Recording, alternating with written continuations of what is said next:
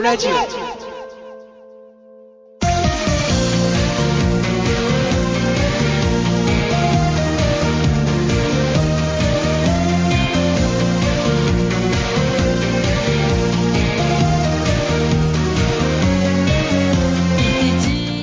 という感じで、とうとう始まってしまいました。ついにというか、やっとやっと。収録することができました。いやいやいやいや、えー、あのまま終わっちゃうんじゃないかと思った。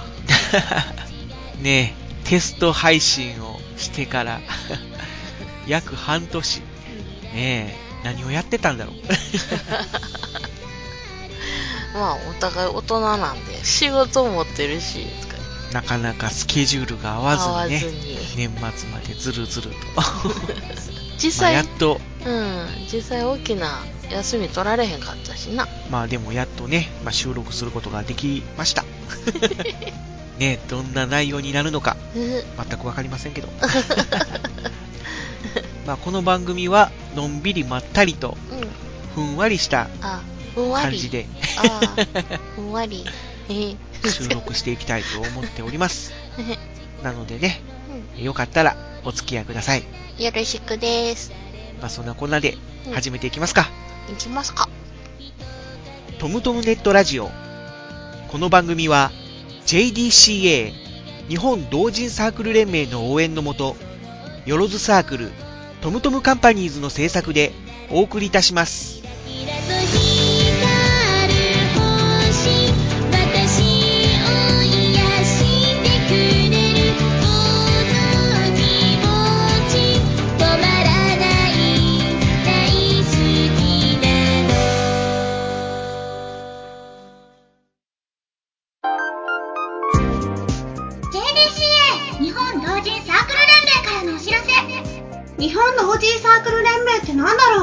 それは様々な分野で活動する個人及び団体による同人サークル同士を結ぶ共同体のことです年2回発行される合同開始、ギルドミックスやイベント活動、またインターネットを介しての情報交換など、サークルの枠を超えて幅広い交流活動を行っています。また、同人ライフのお悩み相談や IT サポートなどにも対応し、安心サービスも充実。JDCA では随時加盟サークル様を募集しています。詳しくは http://www.jdca-net.com まで。各サークル様のごアクセスお待ちしています。JDCA からのお知らせでした。超よろずイラストサークルファンタジークラブ。会員様からの投稿による原稿をもとに2ヶ月に1回開放誌を発行。また友好提携を結んでいる団体サークル様との合同企画なども実施中その他楽しい企画も盛りだくさん詳しくは公式サイトにアクセスよろずサークルファンタジークラブで検索してね私たちと一緒にサブカル交流しようトムトムネットラジオ。はい。改めまして、えー、ふみずきジュライの L です。R です。あと、猫です。猫です。あ猫の声入った入った、聞こえた。おね目の前におんね猫の名前は、みーちゃんです。みーちゃんです。はい。お父さんが簡単につけちゃった。え？お父さんが？そうそう。もっとね、こう、和風な名前が良かったのに。でもみーちゃんってそのまんまやなっていう感じするけどね。うちのお父さんそういうのな、ネーミングセンスがない。猫は全部みーちゃん。まあそういうわけでですね、まあ、始めていきたいと思いますけども、まあオープニングでもちょっと喋ったと思いますけど、なかなかちょっと、あの、収録を始めるまで間がかかってしまいまして。ね、ちょっとラジコマさんの方にはもう先に先行で、あの、番組紹介させてもらったりはしたんですけど、なんかお試し音声というか、そのテスト音声を 投稿してからもかなりうん。日にちがね、経ってしまって。はい。申し訳ないでしょ。なんでこんなに 時間がかかったかというと、なかなかスケジュールが合わ大人なかったという。の事情。えー大人の事情ですか？えー、だってお互い忙しいし。そうか？あまあ、そういうことにしときましょうか。というわけで、えー第1回目の、えー、友ラジですけども。第1回目というか、まあ、正、正式な第1回目放送としては初めてですけど、どんなトークをしましょう？ということで。まあ、二人でね、ちょっと話し合ったんですけど、まあ、とりあえずは、萌えについて語ろうかと。いうことで。まあ、萌えといってもね、あの、草冠の萌えの方なんですけど。ね、えー、萌えとは何ぞや？もう一が、ということ何ですけど。正直なところ教えてほしいなっていうところがそうやねんけど。私に萌えを教えてください。今の萌えってな何ですか？まあ、とりあえず、可愛い女の子。あ 男性目線としては、ーうん。男性目線か。まあ、まずはビジュアル的な萌えそうやな。ビジュアル的な。としては、やっぱり、まあ、第一前提としては、うん。やっぱりデフォルメかなって思うんよね。あーデフォルメ。うん。えー、あんまりその、何？その、軽音みたいな感じとか、うそうそうそう。だから、日だ。まりスケッチみたいな感じとか？うん。あのーリアルに近い絵柄よりもは、なんていうのかな。例えば、目が大きくて、鼻がちっちゃくて、頭身の低い女の子、女の子というかキャラクターの方が、こう、より萌えキャラに近くなるっていうか。うーん、そうやな。うーん、よく使われてる可愛い女の子の頭身って言ったら大体どれくらい？わー、どうだろ ?5 頭身、6.5頭身かな？6.5頭身になったらちょっと大きいかな。う。それだから、作品にもよるけど、あの、例えばラキスタとかさ、そうそうそう。うん。あれは大体、スケッチとかみたいうん、な、5頭身ぐらい。うん、だいたい5、6投資うみたいな感じにはなるけど、あとは、あの、春日とかさ、ん。春日か。作品になると8頭身ぐらい。大きいよね。うん。軽音とかも。どっちかっていうと、大きい方かな。ちょうど中間ぐらいかな。6頭身か8頭身。6頭身ではないと思う。けどどうやろう。数えてみるとかね。まあ、大体でもそれぐらいだよね。8頭身そううん。8頭を超えることは。まずないと。萌えキャラで8頭身はちょっとリアルすぎる。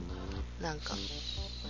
で、なんかね、あの、デッサンのうんあの本ちょっとかじったことがあって見たら、うん日本人の頭身っていうのはだいたい5 6.5頭身か7頭身くらいなんだって。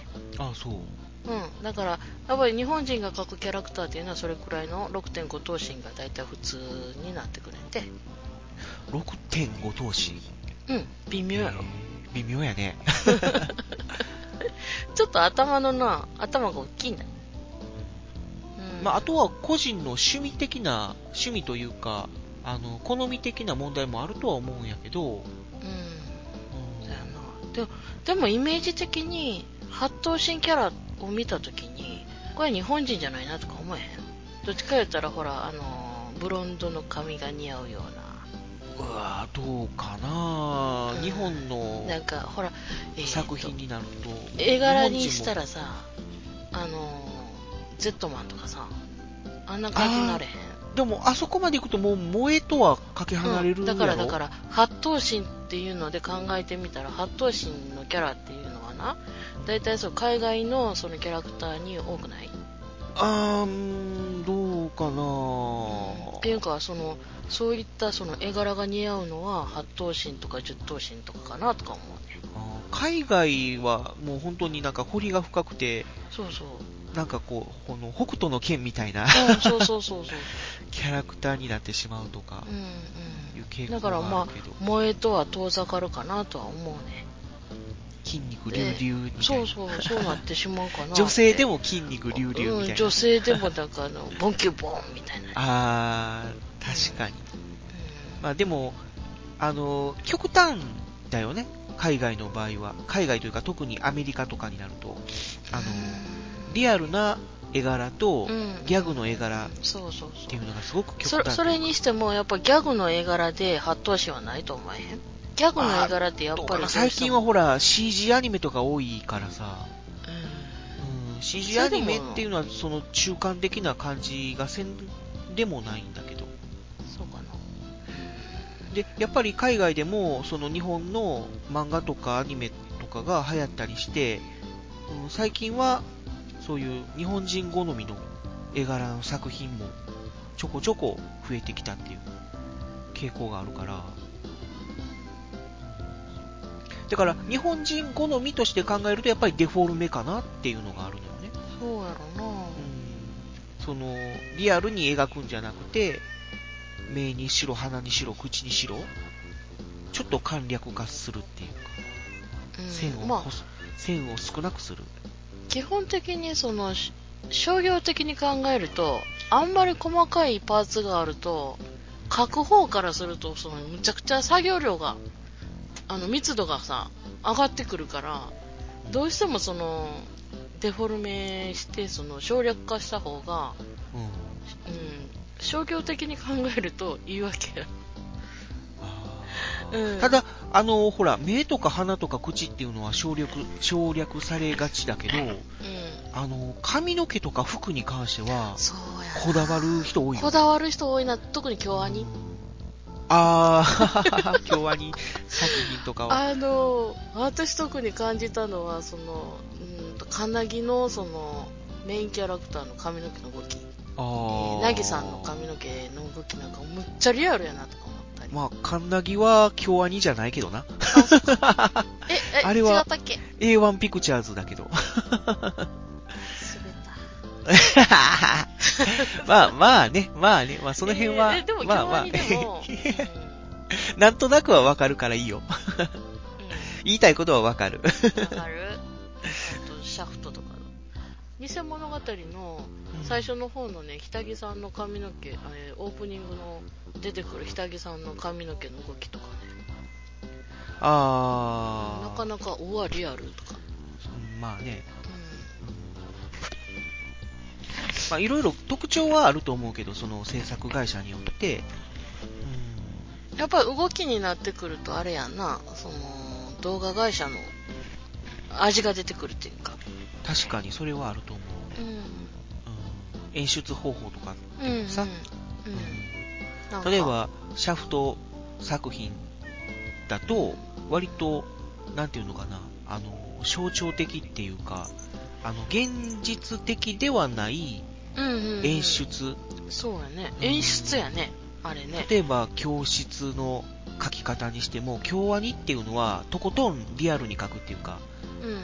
その、ロケハンを使ってでも、現地に行って撮影して、それをもう忠実に背景にする的な部分があるし、あるけど、う京アニの、京アニじゃない、シャフトの作品は、割とこう、非現実っていうの、ん。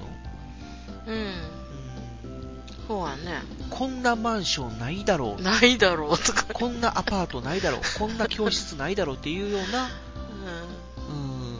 うん、舞台を描くことが多いそうていうのはある。かなっていう感じはするけど。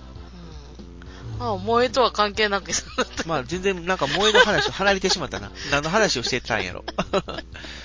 だから萌えとしても、は割とそういう、うん、何を置いて萌えとするかっていうのは人それぞれ違うと思うし、だからリアルな絵柄でも燃えるって人はおるし、うん。うん、どっちかっていうとアニメ的な、まあ今流行りの美少女とか、そういう絵柄に嫌悪感を抱く人もおると思うし、うんだから絵柄じゃなくて、キャラクターの仕草とか性格とか、演技とか、そういうのに燃えるっていう人もいると思うし、そうやな。性格。うんまあ、いろんなシチュエーションにおいて萌えはあるとは思うけど、うじゃあ一概にじゃあ萌えとは何やと言われると、ん。何やろ難しいっていうある。なありすぎて今。R も、ほら、仕事でイラストっていうか、しえっ、と、CG じゃないや、なんていうの？ラストはイラストやけど。うんまあ、コンピューター使ってイラストをうん。描くっていうの？うん、仕事してるけど、やっぱりクライアントからの依頼として、うん。まあ、可愛いというか、萌えキャラを描いてほしいっていう依頼が多いって話は聞いたけど、うん。うん。すごい。やっぱり、ていうか、みんな萌えだ、萌えをよあの追求してくるから。追求して自分の萌えをこうこっちにこうぶちまけるっていう感じで注文してくるから、結局はその、個人個人の萌えを理解する、どれだけ理解するかっていうのが、鍵になってきて。う んそうだよな。ただ単に萌えキャラを描いてくれ言われると、うん。自分のイメージの萌えキャラを描くけど、うん。クライアントにとって、それが、なんていうの、望んでるキャラクターかって言われると、うん違う場合もあるしな。そうがね、それが往々にあるから、だから、あの注文してくれる時っていうのは、大概ね、その、参考になるイラストあー作品を、あの提示してもらえるように、こんな感じのイラストをうんっていうことでさ。うん。でないと、こっちちょっと、どんな絵を描いたらいいのか、わかんなくなっちゃうから。ただ、その、通りに書いてしまうのも、むあの、違うから、ああ、もうそれはちょっとまずいから、うん。うん、それをこう自分なりに、噛み砕くっていうかね。アレンジしてうんそうそう。アレンジして書くっていう形になるやうん、でそこでその自分の味をどの辺で出してくるか。っていうのが結構あって、だから、だから、あのーどこを、キャラ、あの、クライアントは、その、どういう部分を、こう、イメージしてるのかっていうのは難しいところではあるよな。うん、うん、難しいね。例えばだからまああのーまあ、俺が、こんなキャラクターを描いてくれって言われて、それを、例えば、R がアレンジして、R の絵柄として、まあ、提示してきたと。うん、うん、でも、そこが、クライアントである俺にとって、ポイントがずれてる可能性とかもあるわ。うん。まあ、あるわな。目はもうちょっとこんな風に描いてほしい。鼻はもうちょっとこういう風に描いてほしいみたいな。うん、まあそこまで来るとね、いや、他の人に頼んで、みたいなとこもあることはね。な うん、そういうのを書ける人に言ってって。があくまでその私が書くっていうのが前提やから。まあただ、そのクライアントからすれば、その絵柄で判断するんじゃなくて、うやっぱり、あの、もうちょっとこう、現実的なというか、ビジビジネス的な、ん。うん。いわゆる、まあ、金銭的な事情で、理由で依頼してくるっていうのもあるから、う ん安いからな、うち。そうそうそうそう。だから安いから書いてほしいっていうのもあるやろから、まあ多少は、まあこの値段で、この絵柄だったらまあ妥当かなみたいなところで折り合いをつける人もいるかもしれへんけど、うーん、まあその辺はな、だから絵描きとしては、この、負に落ちひん部分っていうのもあるやろな。うんまあ。でもそれ、しゃあないからな、現実的に。そうやから。まあね。まあその辺はシビアに考えた方が、そういうところをいちいち気にしだすと仕事にならへんからな。ほんまや。うんうん。まあ、仕事をさせてもらえてるっていう感じはあるかそういうことを考え出すと、萌えってなんだろうっていうところで 答えが見つけられないよな。な。うん。見つからないね。だから萌えって教えてほしいなとか。あなたの萌えは何ですか？うんなんだろうね。ただ、まあその、萌えキャラと普通のリアル、リアルって言ったら変だけど、なんだろうな。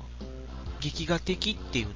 なキャラとは、やっぱり大きな違いがあるとしたら、やっぱりデフォルメかなっていうところがあるよな。まあそうやろな。うんっていうかな、そうやな、萌えキャラを使用されるストーリーとかあるやん。その話を進めていく上で、うん。うんそのストーリーがあって、でこのストーリーがこうシリアル、シリアルじゃない、シリアスシリアルって。朝食とかじゃなくて、それはいいから。えーっと、それでシリアスやったら、やっぱどうしてもシリアスの話をやっていこうと思ったら、普通に行けば、まあ、リアルっぽい感じじゃないと、そのシリアスなシーンに耐えられへんわけよな。まあね今まではね。ただ、最近は、そうでもないからそうでもないねんな。あの、萌えキャラでシリアスな話しよるからさ。するもんね。まあ、あの、代表的な作品としては、あの、日暮らしの泣く頃にとかさ。ううん。あと最近では、ん。窓マギとか。あ、窓マギもそうだよな。その、ストーリーと絵柄のギャップうん。うん。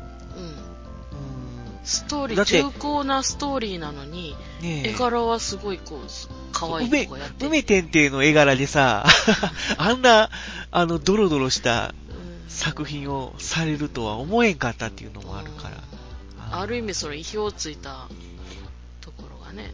そういうので、こう、はん、うん、振り分けっていうんかな。うん。されるんかなとかも思うんやけど。ただ、あのー一つ今思ったのが、うん。萌えって最近は万人向けする絵柄っうん。うん。そうそう。ていうのがうん。一つあるんじゃないかなっていう気はしてきた。そうやな。うん。まあ、万人向けっていうのも、あのー難しい表現だけど、例えば、ここ最近のキッズアニメうん。でも結構萌えキャラが多くなってきてるのよ。子供が見るアニメなのに、やたらか。うん、可愛いぞ、みたいな。え、でも子供が見るアニメって基本的に可愛くない？いや、可愛いけど、その可愛いの。そうそうそう、だからそういう、究極にデフォルメされた可愛さっていうの？丸書いてちょんみたいな。まあそういうキャラクターの可愛さとは違う。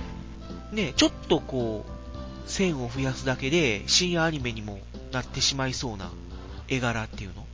だからそういう作品が最近は増えてきたなっていう気はする。最近見てるアニメで、ジャイロゼッターっていうアニメがあるんだけど、ジャジャイロゼッターに出てくる女の子すげえ可愛いんよ。へうん もう本当に、深夜アニメに出てくるキャラクターとして紹介されても納得してしまうんじゃないかっていうぐらい。ーはあ。うんいや、リアルでね、アニメ見てないから分からへんけどね。うんへえ、そうなんや。今度は見てみようかな。まあ、あのーネットとかでも検索したらうん。出てくるホームページとか、ホームページというか、うんサイトとか出てくるからさ、うん見てみたらいいと思うよ。うん。勉強勉強。うん、まあね、うん。こういう絵の仕事をする以上、やっぱり、萌えというのは、うんねやっぱり知識としてある程度うんと持ってないと。書けないよりもは書ける方がいいよね。あそりゃそうやな。うん。萌えキャラ、私は萌えキャラ書けませんって言ったら、多分、うん今の時代仕事なれへんと思 仕事なれへんよ。う。よっぽどその漫画センスがあるとか、自分の絵柄にうん。うん自信持ってないとできへんな。私はそこまでレベルがないからな。まあね、そういう自分の絵柄を萌えに振っていくっていうのは、絵描きとしては、ちょっと微妙なところはあるとは思うけど、うん。うん、やっぱり需要と供給っていうのはうんあるからね。ううん。なんやかんや言っても、ん例えば、サイトのイラストっていうのかな、あの、ブログのサムネとか、うん。例えばツイッターのアイコンとかでも、うん。萌えキャラを表示させるだけでアクセス数がドーンとアップするとかさ、そういうのあるんかなそういうの現実にあるらしいからさ、ううんだから、ツイッターでも、フォロワーさんを選ぶのに。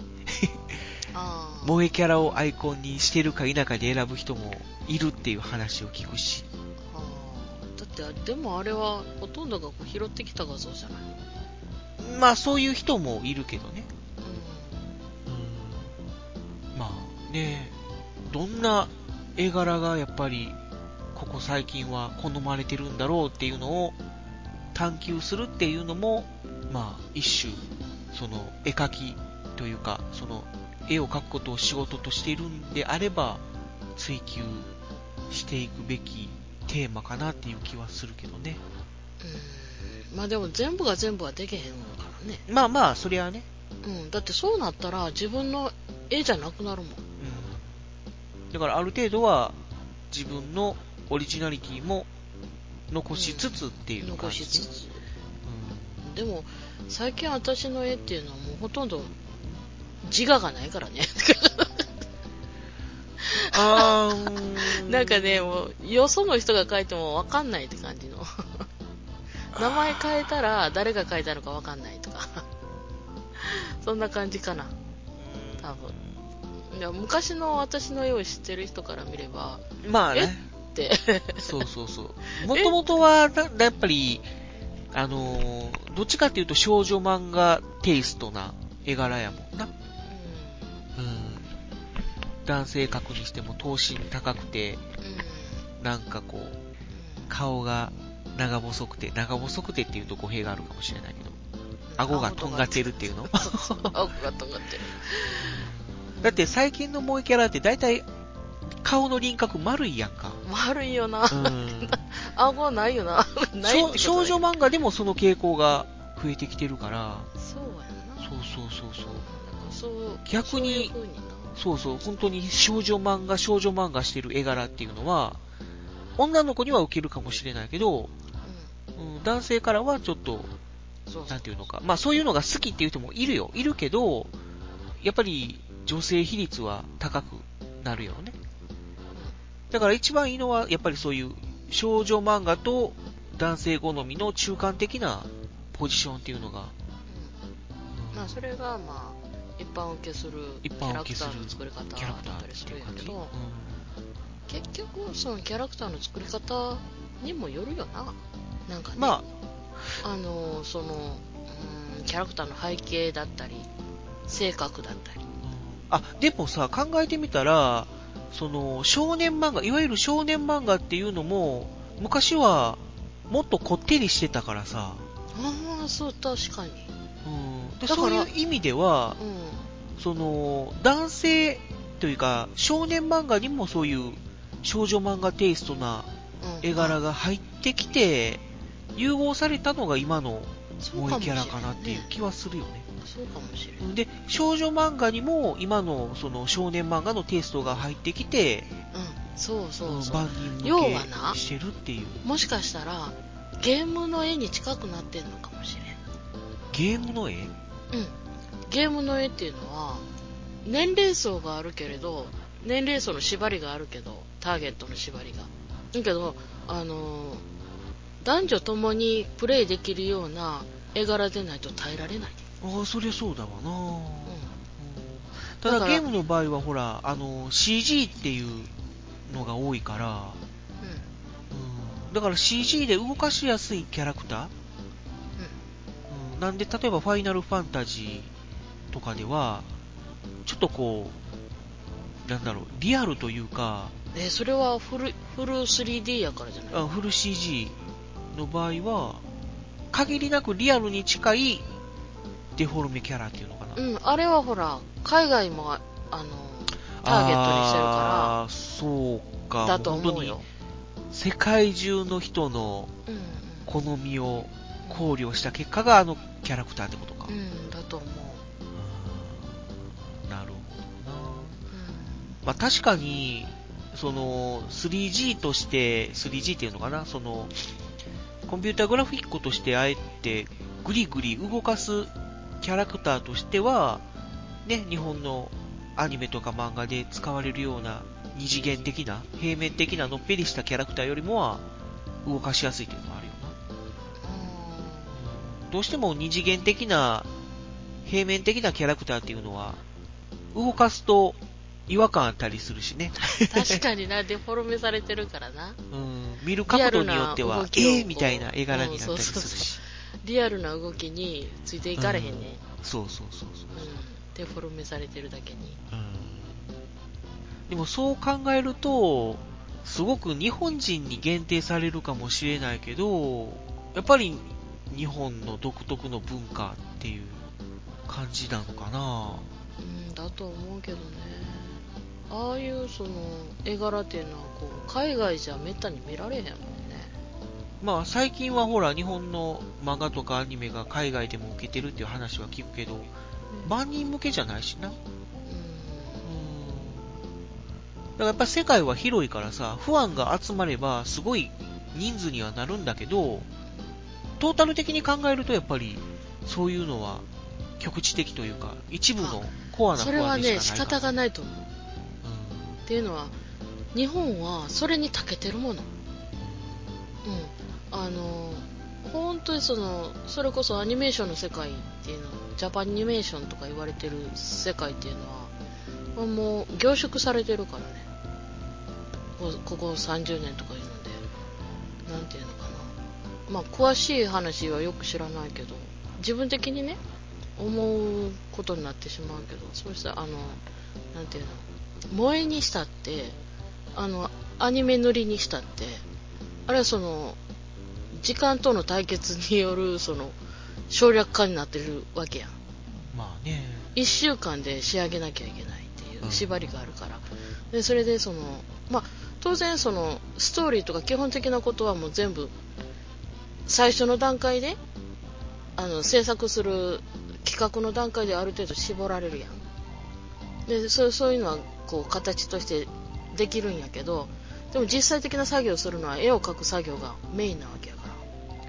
そしたらそのさ作業をこう、いかにこう、レベルを上げつつ、線画をこう綺麗にさあの単純化していくかっていうとなってくるとやっぱり最終的にはそういう萌えキャラみたいなあの単純なんだけど省略されてるんだけど微妙なあたりでこうバランスが取れてるっていうかああいう絵柄に行き着いたんじゃないかなとか思うの、うん、作業の段階でね。やっぱりそれはそのイラスト絵を描くことを仕事にした時にもうひしひしとこう あの感じてそれまで描いてた自分のイラストっていうのはほら趣味なわけやからあのすっごい細かいとこまでこうこだわってこう描いてたわけよ。線画にしてもあと塗りにしてもすごいこだわって描いてたんやけどでも仕事にしたらねあの当然そのレベルの高いやつはレベルの高さっていうのは追求されるべきなんやけどでも仕事は納期があるから。その納期の中であのどれだけこう効率よくあの作業が進められるか。しかもレベルを維持しつつつっていうのを考えたらやっぱりねどうしても線画をこう線画とか塗りとかをある程度省略しないとそれで省略しても綺麗に見えるような手法でいかないとやっぱりねお金をもらえない。そうやな。どこを省略するか、どこでこの折り合いをつけるかっていうところは、うん。結構うん。ポイントになったりするわな。そうそうそう、まあ、ね、その辺、だから、そのこだわりたい部分っていうのをはっきりともう決めておいて、で、もうそこで一気にガーッとこう時間をかけて作業して、で、まあ、どうでもいいところは後回しにするみたいな。うん。例えば、私はこの、もう目の描き方にこだわるっていうんだったらもう目から描くとかさ、髪の毛にこだわりたいっていうんだったらもう髪の毛から描くとか。で、簡略してもいい部分はもう、あとは、あの、後回しするみたいな。まあそういうのは、なやっぱり納期とかを守って書くんであれば、重要なポジションになるかもしれへんしな。うんそれ仕事用の絵柄になってきてるのかもしれない私の場合、まあ、確かに。でそういった意味でそうアニメーションの世界もゲームの世界もあのまあ当たり前って言ったら当たり前やけど納期があるから。でそれでそのそういう問題が出てくるんちゃうかな。かもしれんな。それでそうそういったところでやっぱ売り上げをも上げなきゃいけないからその辺はほら大人の事情がこうむちゃくちゃ入ってるわけやん。そのアニメーションっていう中に。でそういうのがこう積み重なってきてるからあのそこにほら、うんまあ、特に日本人の場合ほら技術畑の人が多いわけやから。技術にこだわる人人間がねこう多いみたいで。でそれでその濃縮されるんかな。その動画の世界でも。そういった技術がね。細かい技術がその濃縮されて。だって昔その今こそほらデジタルになってこうあのまあ塗りにしたって一瞬で終わっちゃうわけさ。塗りつぶしとかいうツールでなこうダダダダってやってしまうから、うん。で色にしたってこうあの色指定がこう機械数値的にできるからうん。モニター云々関係なしであの数値でいけるからあの昔みたいにセル画みたいにその色がこうコマによって違うとかシーンによってこう違うとかそういうのはなくなってるからうん、まあ、その辺は品質品質管理にもよるけどもな。例えば、あの今でもやっぱり海外に発注っていうのは、その、まあ、なんていうのかな、人件費のお安いところに 外注すると、たまに、ちょっとこう、親っていうような絵が上がってきたりとかする時もあるらしい。だから、そういうところをいかに日本側が管理するかっていうのもあるんだけど、だからまあ、ね、やっぱ日本だけで作れるんであればそれが一番いいんかもしれないけど、やっぱりどうしてもその、シビアな問題として、経費削減っていうのがあるからさ、やっぱりちょっとそういう人件費のお安い国に外注するっていうのもあるからさ、そういうところだとやっぱり色指定が違うとか うーん、やっぱり CG の世界になってもそういうのはあるらしいけどもさ。うんまあ、ただ、昔ほどひどくはないのはあると思う。だって、一時期さ、90年代ってひどかったもん。なんだこりゃっていうアニメが、もう本当にえー作画崩壊してるアニメすごい多かったからさ、そういうことを考えると、まあ最近はそうでもないかなっていうのはあるけどもさ。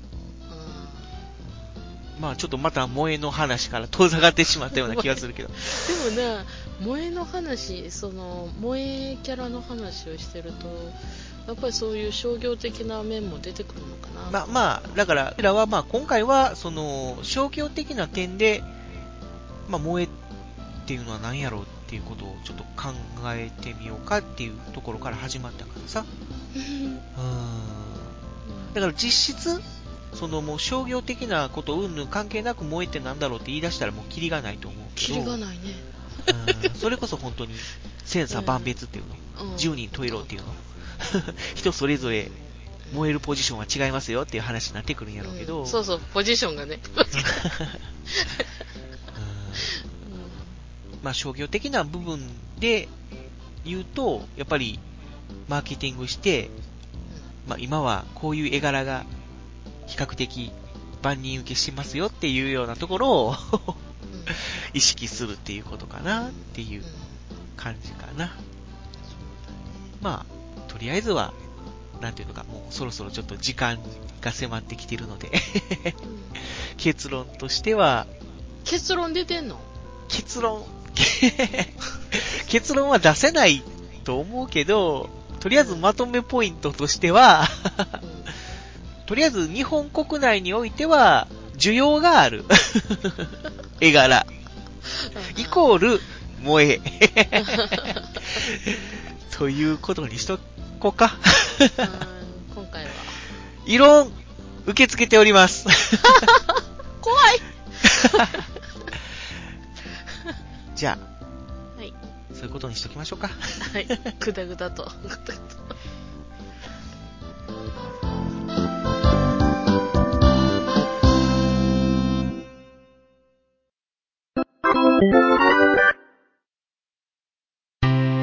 夢は君を強くするエンジェルカンパニーエンジェルカンパニーはアニメ、漫画、声劇などが好きな仲間が集まり創作、発表活動を行うサークルです。岩手県宮古市を拠点に東北、関東、四国などでも活動展開中です。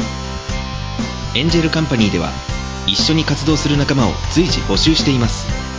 活動内容や会費など詳しくはホームページをご覧ください。ホームページアドレスは http コロンスラッシュスラッシュ www.angel-company.net スラッシュです君もエンジェルカンパニーで好きを極めよ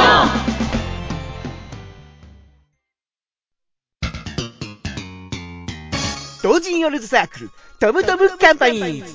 今年で満18周年に突入。開放誌、トムトムスクランブルもついに100号を超え、ますますヒートアップ。興味が湧いたら http コロスラッシュスラッシュ www.to スラッシュトムツーコムへ今すぐアクセス。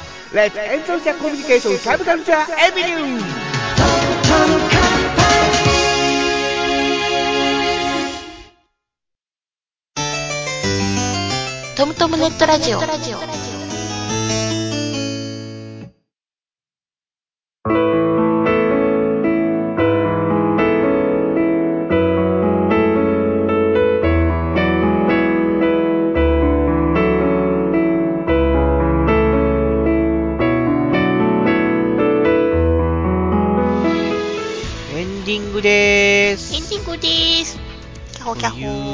感じでやってきましたけども、どうでした？いかがでしたでしょうか？どうでした？